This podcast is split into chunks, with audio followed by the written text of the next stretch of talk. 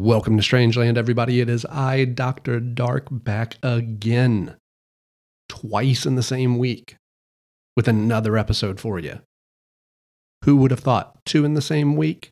Couldn't be done, but I've done it for you, the people. So, what I'm going to do is I'm actually going to build upon the simulation theory. My episode on that is hands down my most popular, and there's a lot more to discuss regarding it. So, the concept that we're going to discuss even further is this idea of technological singularity, AI and its advancement towards singularity. And this is a good one. So, let's get into this.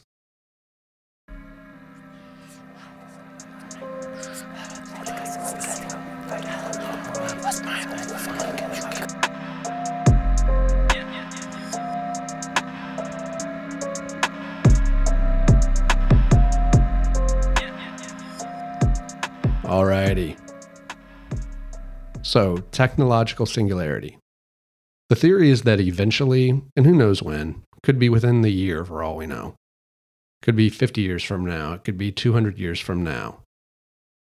That tech growth, specifically AI, will reach a point where it's uncontrollable and irreversible, leading to stages of intelligence. And those stages are your basic AI, your chat bots like what we have right now, Chat GPT, etc. The next stage is AGI, artificial general intelligence. What's that? The definition of AGI is it's a representation of generalized human cognitive abilities in software which can, in essence, learn from itself and can perform any task that a human being is capable of. Some people feel like we're very, very close to this with GPT 4. The next stage after AGI would be ASI, artificial superintelligence. And people, if we get here, we're basically fucked.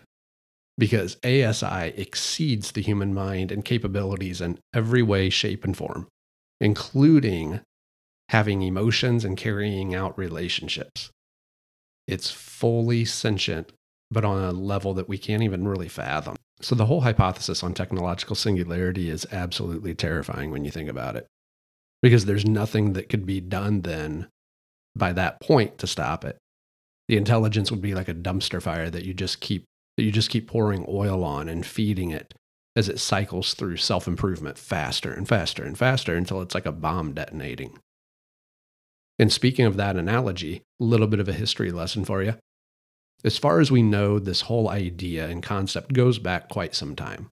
There was a British mathematician named I.J. Good who worked with Alan Turing, infamous for the Turing test, and they worked on cryptology. And in 1965, Good hypothesized that there would be this, quote, intelligence explosion concept, which states that a highly intelligent machine would design even better, more intelligent machines which they themselves would then expound upon, leading to this explosion.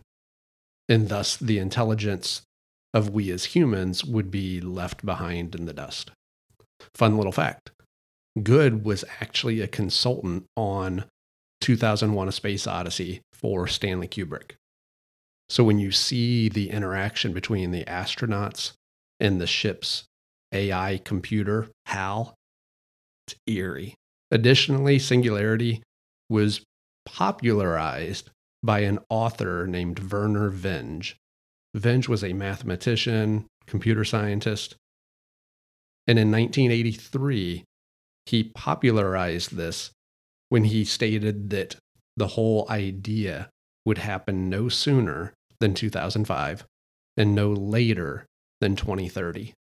Now, obviously, there's critics to this. And typically the arguments are just semantic in nature. Individuals such as philosopher Hubert Dreyfus, philosopher John Searle, believe that machines slash AI slash computers, robots, etc., cannot and will not achieve the level of, of human intelligence where it's indistinguishable.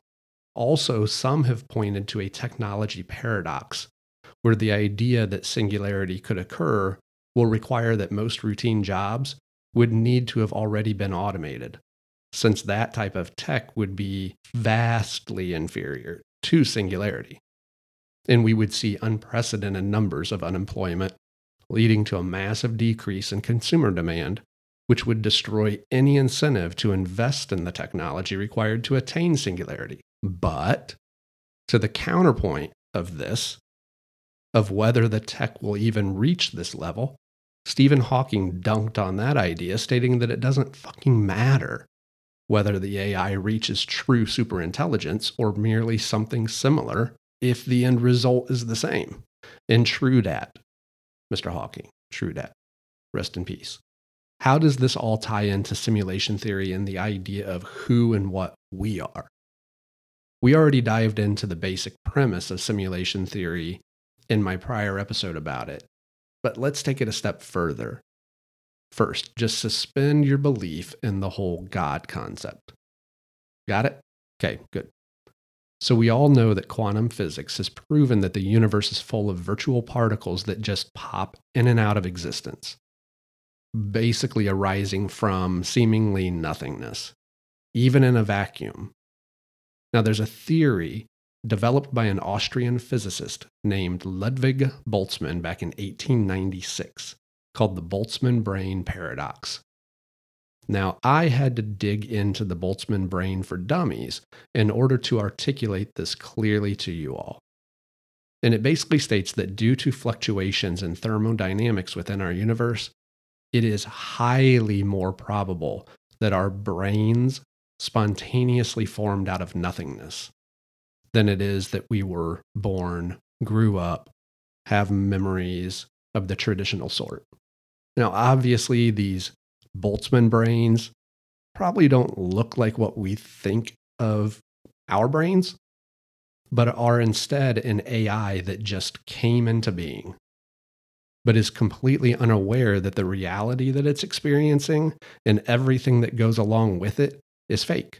It's entirely made up. Imagine an infinite universe and this shouldn't be too difficult given what we've learned from physicists over the last handful of years. And imagine countless Boltzmann brains just popping up out of nowhere. You would have this singular universe where all of our brains are one and the same. There's an infinite number of them, but they're all part of the same universe. Now, I'm a big comedy fan, stand up comedy. And there's a great quote from the late comedian Bill Hicks, which was featured on the song Third Eye by Tool.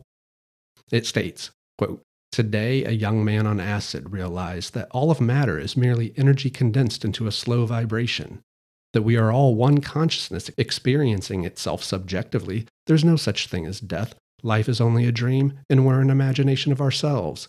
Here's Tom with the weather. I love that part. Now, I don't know about you all, but I've tinkered around with ChatGPT enough. And I asked ChatGPT about this whole concept under the framework of this question. And I'm going to quote all of this verbatim. So I asked Could an AI that achieves superintelligence hypothetically create its own simulation wherein the AI itself is a human and essentially gets lost in its own simulation? not understanding or remembering what it actually is. End quote.